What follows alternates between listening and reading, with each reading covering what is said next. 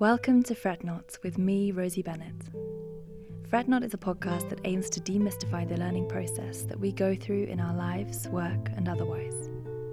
I'll be talking to the champions in our fields and help us work out how we can learn from what they've already figured out.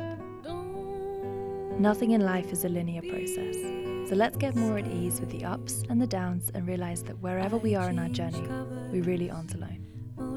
This podcast is brought to you by Augustine Strings, my string of choice and one of my favourite companies full of my favourite people in the guitar world. You can check them out on augustinestrings.com.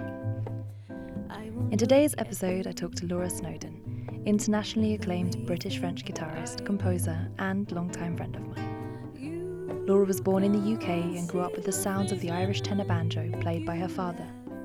She attended the Yehudi Menuhin School of Music, the Royal College in London, and studied for many years with Julian Bream.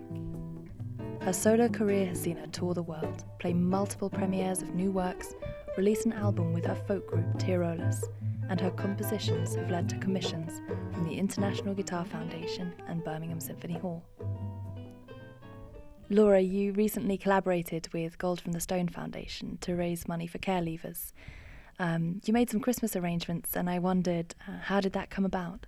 She calls herself on YouTube Care Leaver Sophia, mm. um, but her full name is Sophia Alexandra Hall. She's really, really interesting person. I met her just very briefly through the music world when I was at college because I was playing a piece that she'd written when she was at the junior department. And on her channel on YouTube, she did these really interesting videos about her experiences as a care leaver. Uh, so yeah, it just kind of came into my awareness of, oh, what is it to be in care, all the different types of situations that that could involve, because it's such a broad spectrum of experiences and no two experiences are the same. And then um, I started, I think I listened to a couple of interviews with her. She has a really interesting podcast. It's called Who Cares About Research? And she talks about how she went to this conference, I think it was. I don't I don't remember the details, but and they were quoting um, statistics about what percentage of people who've been in care go to university.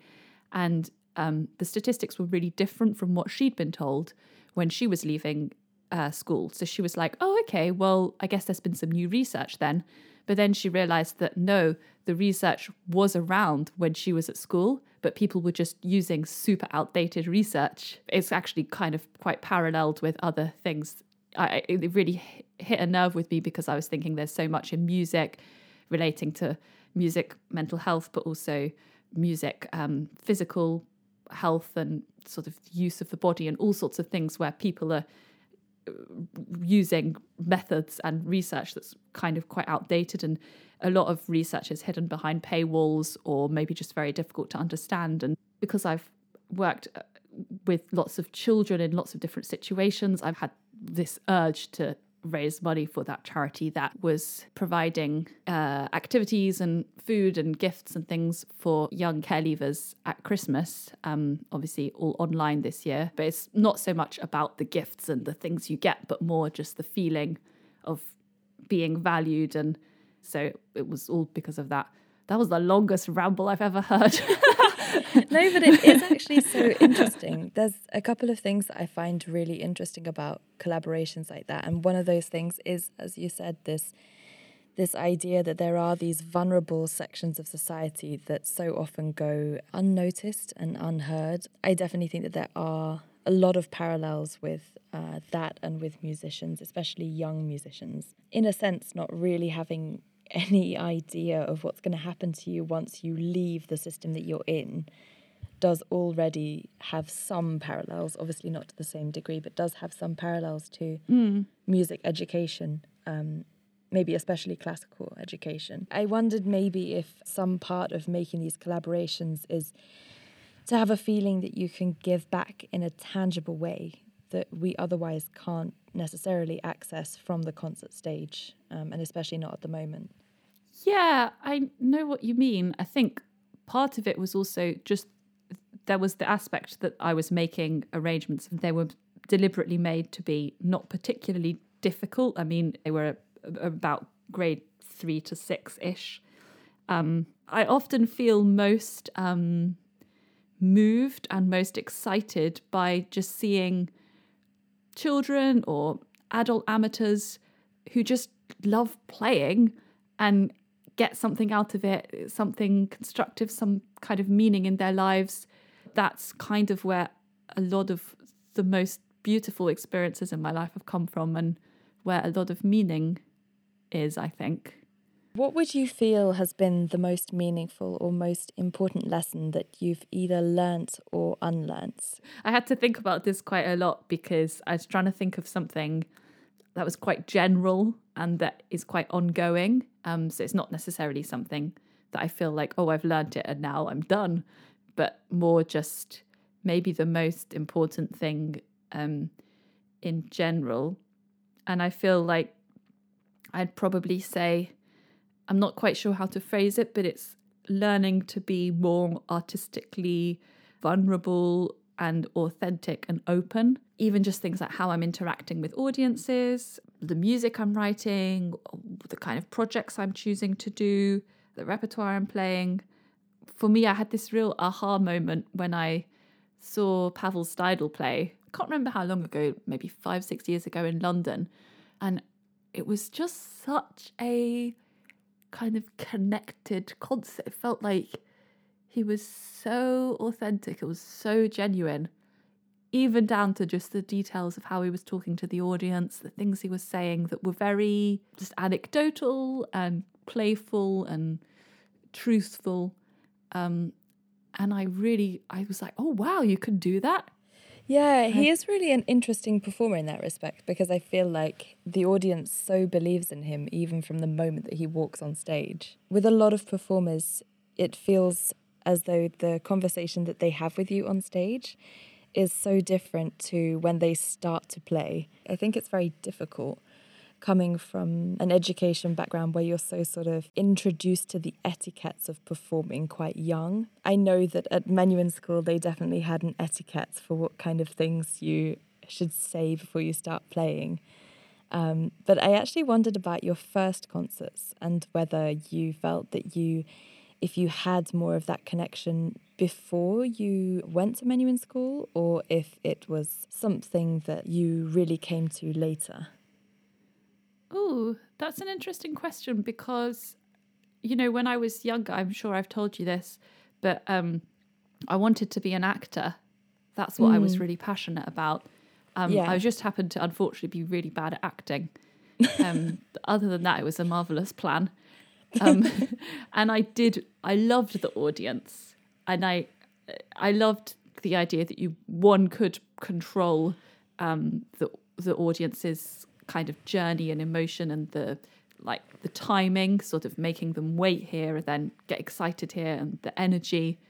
Um, mm. And I, I just felt really excited by the idea of performing. I thought that was the coolest thing. And I really wanted to be I knew I wanted to be involved in the arts. I wanted to be a creative person, and I also felt, oh, I really want to be a performer. I remember also I saw this guitarist called Simon Dinnigan, um, mm-hmm. who was one of my favorite guitarists when I was growing up. I, I, I, don't think he's still really playing anymore, but he used to just he'd go to churches in just sort of various towns in England, put up a poster being like Simon Dinnigan is playing here, and that I think I have a couple of other friends who also knew him when they were younger just from that, I think you just see his name around and then you'd go to the concert. And um, he had a really nice stage manner that was really um, sort of just very comforting and friendly and warm. And I think I tried to copy that a little bit. Um, mm. So yeah, I did feel that. And then at the school, I feel like I was encouraged to formalize it a lot more.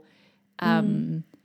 And then I think the thing that really changed everything was um, with the band my folk group, Tyrolis, because we used to play in quite informal settings, because we were with live music now for a while, which does concert performances in community settings. So you might be in um, a hospice or a school for children with special needs or a centre for refugees or um, a place for um, people who um, are living with dementia. It could be all sorts of different um, settings. And mm. so just the way of communicating and engaging was a lot more casual and a lot more playful.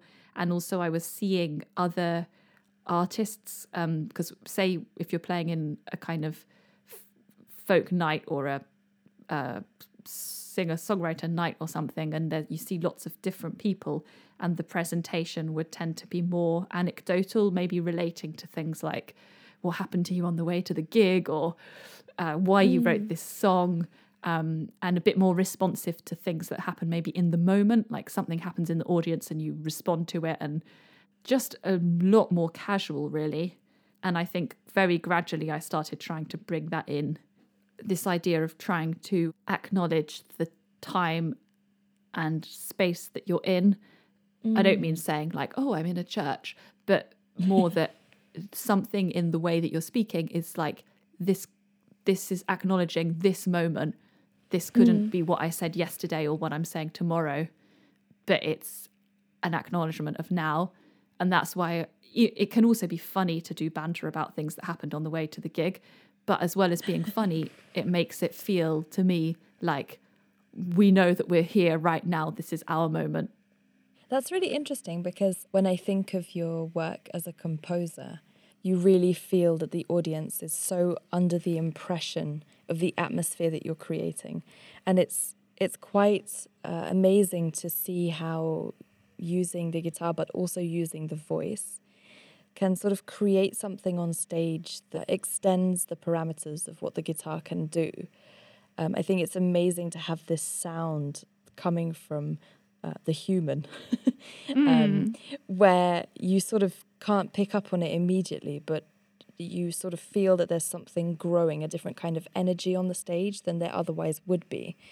Sort of so used to as a guitar audience listening to the notes uh, being played and then and then dying. So it really makes it feel like there's something living on the stage, which is part of what I find so beautiful about the way that you perform and the way that you integrate your own pieces into your performances. I remember how crazy Fred was about about your piece as like it was something that was going to be here. And actually that is a really interesting idea. The uh, you know um, he was so I don't want to say obsessed but he was so keen to record it on that day. And I think Yeah. that sort of temporality the idea that things are so different from day to day and space to space and it's so interesting that that music could transmit that sort of feeling to someone the urgency of of trying to um, secure something in the impermanence of uh, music which obviously is is here and gone and you know the present is a very slippery term. I think I do like the feeling of being able to not manipulate time because that's obviously not that that kind of feeling of um of sort of being in control of of, of an energy and of a timing at that time. I like that. Um, but I do also like the fact when with composing that when you've finished a piece, then you have the piece. do you feel that maybe the way that you came into composition helped you to feel like you could be more authentic from the get-go I think that probably has something to do with it. I think I just also have never had any composition teacher with particularly strong opinions. so I've been just a bit left to my own devices a bit more. Um, but to be honest, I think part of it has to be just the fact that going on the stage is just so horrendous in some ways. I mean, it, it's it, it can be brilliant, but it, it it's the it's so different because that's a moment where you have to deliver and your body can start freaking out doing all this weird stuff because of um you know your fight flight response and do all these unexpected things that you didn't think it was going to do. Um and that can therefore give you quite stressful or weird experiences on stage um, that sometimes you're not completely in control of, I guess. Whereas when you're composing, you're I feel like you've got a bit more time to control it. You could be in a bit of a funny mood and then you can just think, "Oh well, I'll I'll write that piece a bit later then." So it's a bit easier to be authentic maybe uh, because of that too. So I think it's probably a bit of a mixture. so what is the lesson that you would like to impart Well, I was thinking for this one, your choice of words and kind of how you communicate things, um, as well as what you're communicating. Um, I realised the irony of me saying this while speaking very ineloquently on a podcast. I think I just, I, I never used to appreciate as much how important it was to choose your words carefully, or at least try to, and try to be mindful. And that was something that I really picked up um, from Julian a lot because I really noticed the difference in language um, between saying, for example, when you play this, you should do this, or you must do this, or what Julian would say, which was always, if I were you, I would, or, well, now here, what I would do is. And that really does make a difference, I think, because then you're just saying, this is what I would do, not you must. Everything that Julian said in his teaching, he always gave a reason why. Um, and that was even down to the very small things. Um, so, any musical detail, he would give a really compelling and interesting reason. And I just love that so much because that, that means that you might not even remember then whatever the external manifestation of the idea was, if it was like move on here or then wait here, but you remember the reason, and that's actually the interesting bit. So it can end up that you don't even play the thing in the way that he suggested at all, but at least the reason was interesting and you can think about that and understand that, and that might inform your own interpretations. And a lot of the language around that, how classical music is set up, I find can be a little bit misleading because when people say things like it's not about you it's about the composer or it's not about you it's about the music of mm. course i completely understand that. If you think what does that really mean? it kind of means when you're saying it's not about the composer either particularly. It's not about like what they liked having for breakfast. It's about the character the the energy the feeling of it. I think when i consume art i don't think that's quite the right terminology but if i listen to a piece of music or read a book or watch a TV program, I like it when it feels really personal. And if I feel like the person who wrote it or the person who's acting it is bringing their whole self into it and pouring that out into me, that's what speaks to me because we pick up, I suppose, on other people's personal and their intimate experiences. Mm. Um, but I've often felt like I'm not allowed to be too personal, maybe because of the way that classical music works. I guess generally you play music by other people. I remember, you know, Jonathan Leathwood, the guitarist. So he had a really nice thing that he had learned from one of his teachers. That person had said, Bach didn't give us music so that we can be Bach. He gave us his music so that we can be ourselves. That really kind of makes sense to me. I understand that. Whereas I think a lot of I, I don't want to be too black and white about this because I think depending on how you understand it and what you associate with the different words, you could get a different impression.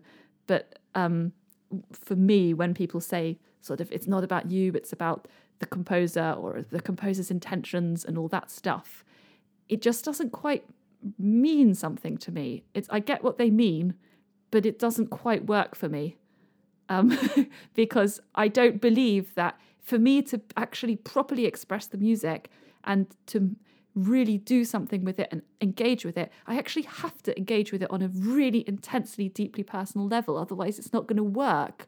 And I think for a long time, I thought I had to be this kind of empty vessel, and music just flows through me. I understand that that's how it can look like. And maybe for some people, that's a really helpful image. Maybe that helps them to communicate and to feel more free.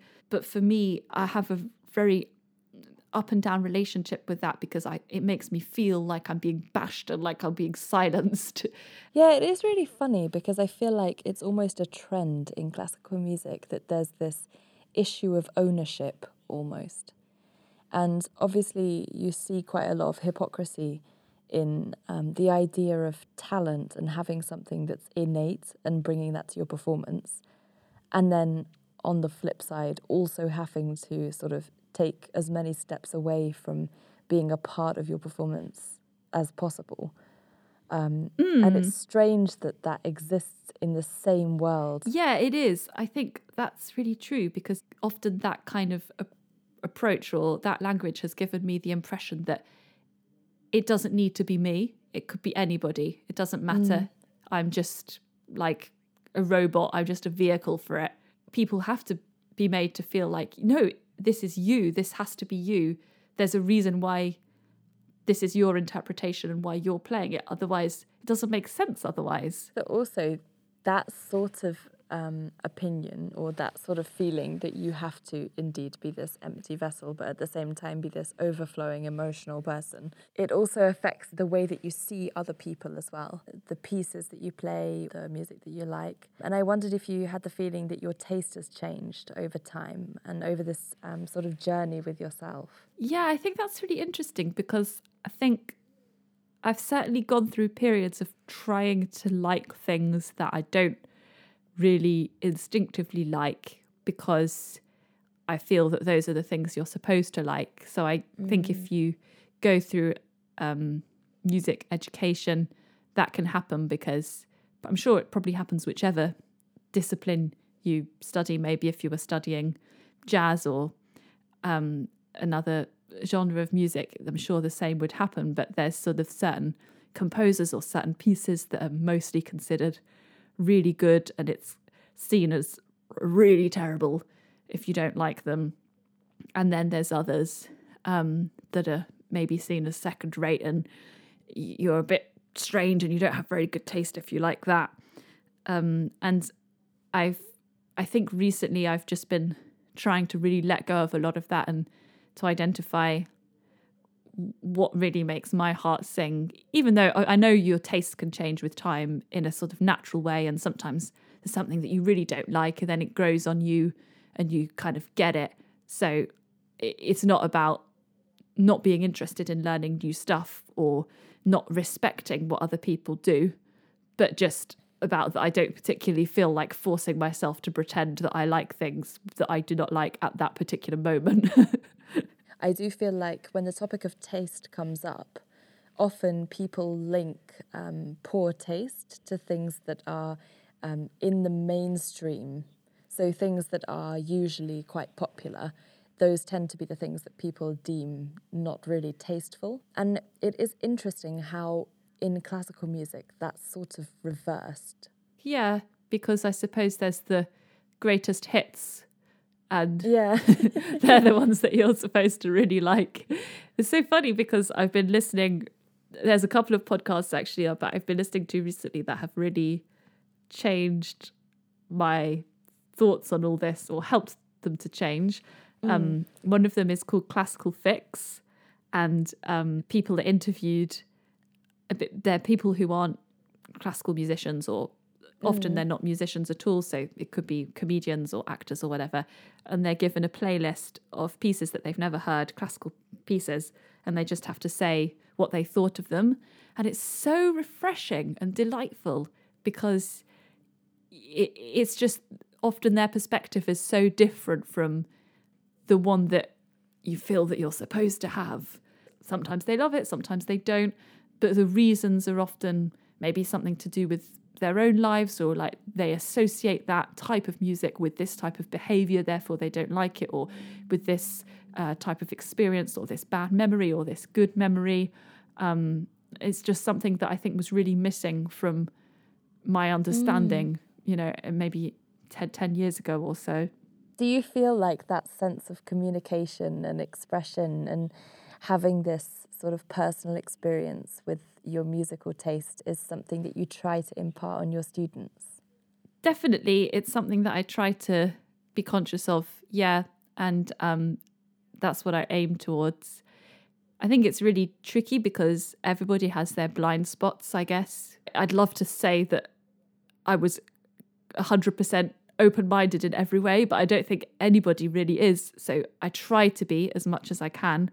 It's really hard to just be completely open and impartial, but I'm not sure if there's really such thing because of the fact that it's also subjective. So p- perhaps just having the awareness that it's subjective and sort of understanding that, yeah, this is what I think, you might think something else is that maybe that's the best we can do is just at least have a dialogue around it and an awareness. So, what's a lesson that's currently in progress for you? What are you looking to learn in the next years?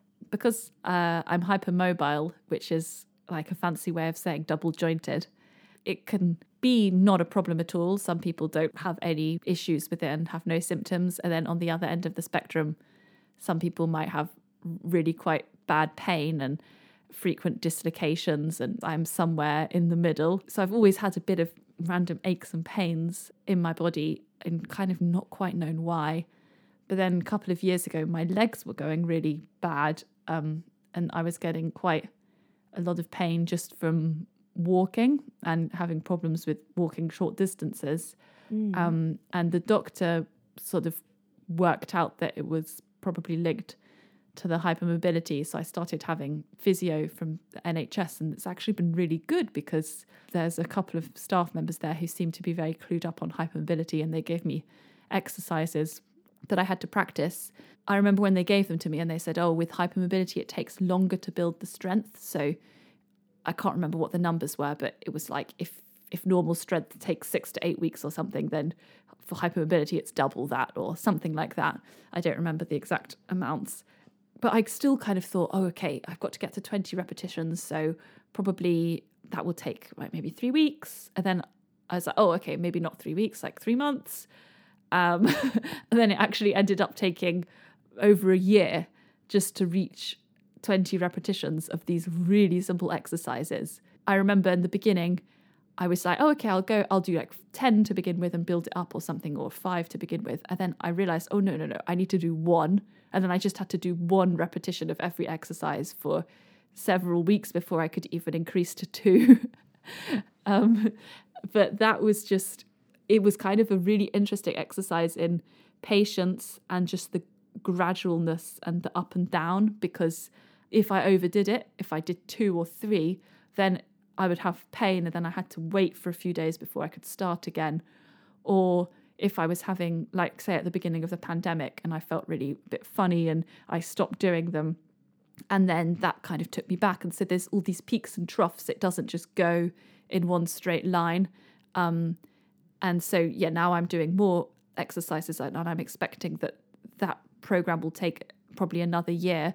And also the ones um, she, she made small modifications, and already that was like, oh, whoa, my body was like, no, no, don't like that. I had to go back to her and she realized, okay, we need to take it back a step. You couldn't move to that next one so quickly. And I just thought that was really interesting to take into other areas of my life. Maybe when you do something like playing the guitar and you've been doing it for so long, you're used to a certain type of progress, at least, even though you know it's up and down and you know it's gradual, but you kind of know roughly how it goes because you've been doing it for so long. Whereas with something like this that I'm, I guess, less used to, less good at. It's much more up and down, much more gradual. And I've so I've been thinking about how I can apply that to my mental health or um, to my creative projects, just generally. So that's sort of what I'm thinking about at the moment. I think.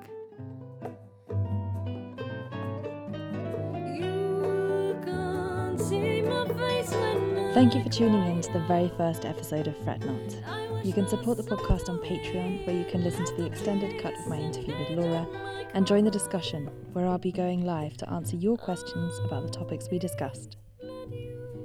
Join me in two weeks' time, where I'll be talking to Cuban guitarist and pedagogue Rene Izquierdo about how digitization is changing the face of the guitar world and how he found his calling in teaching.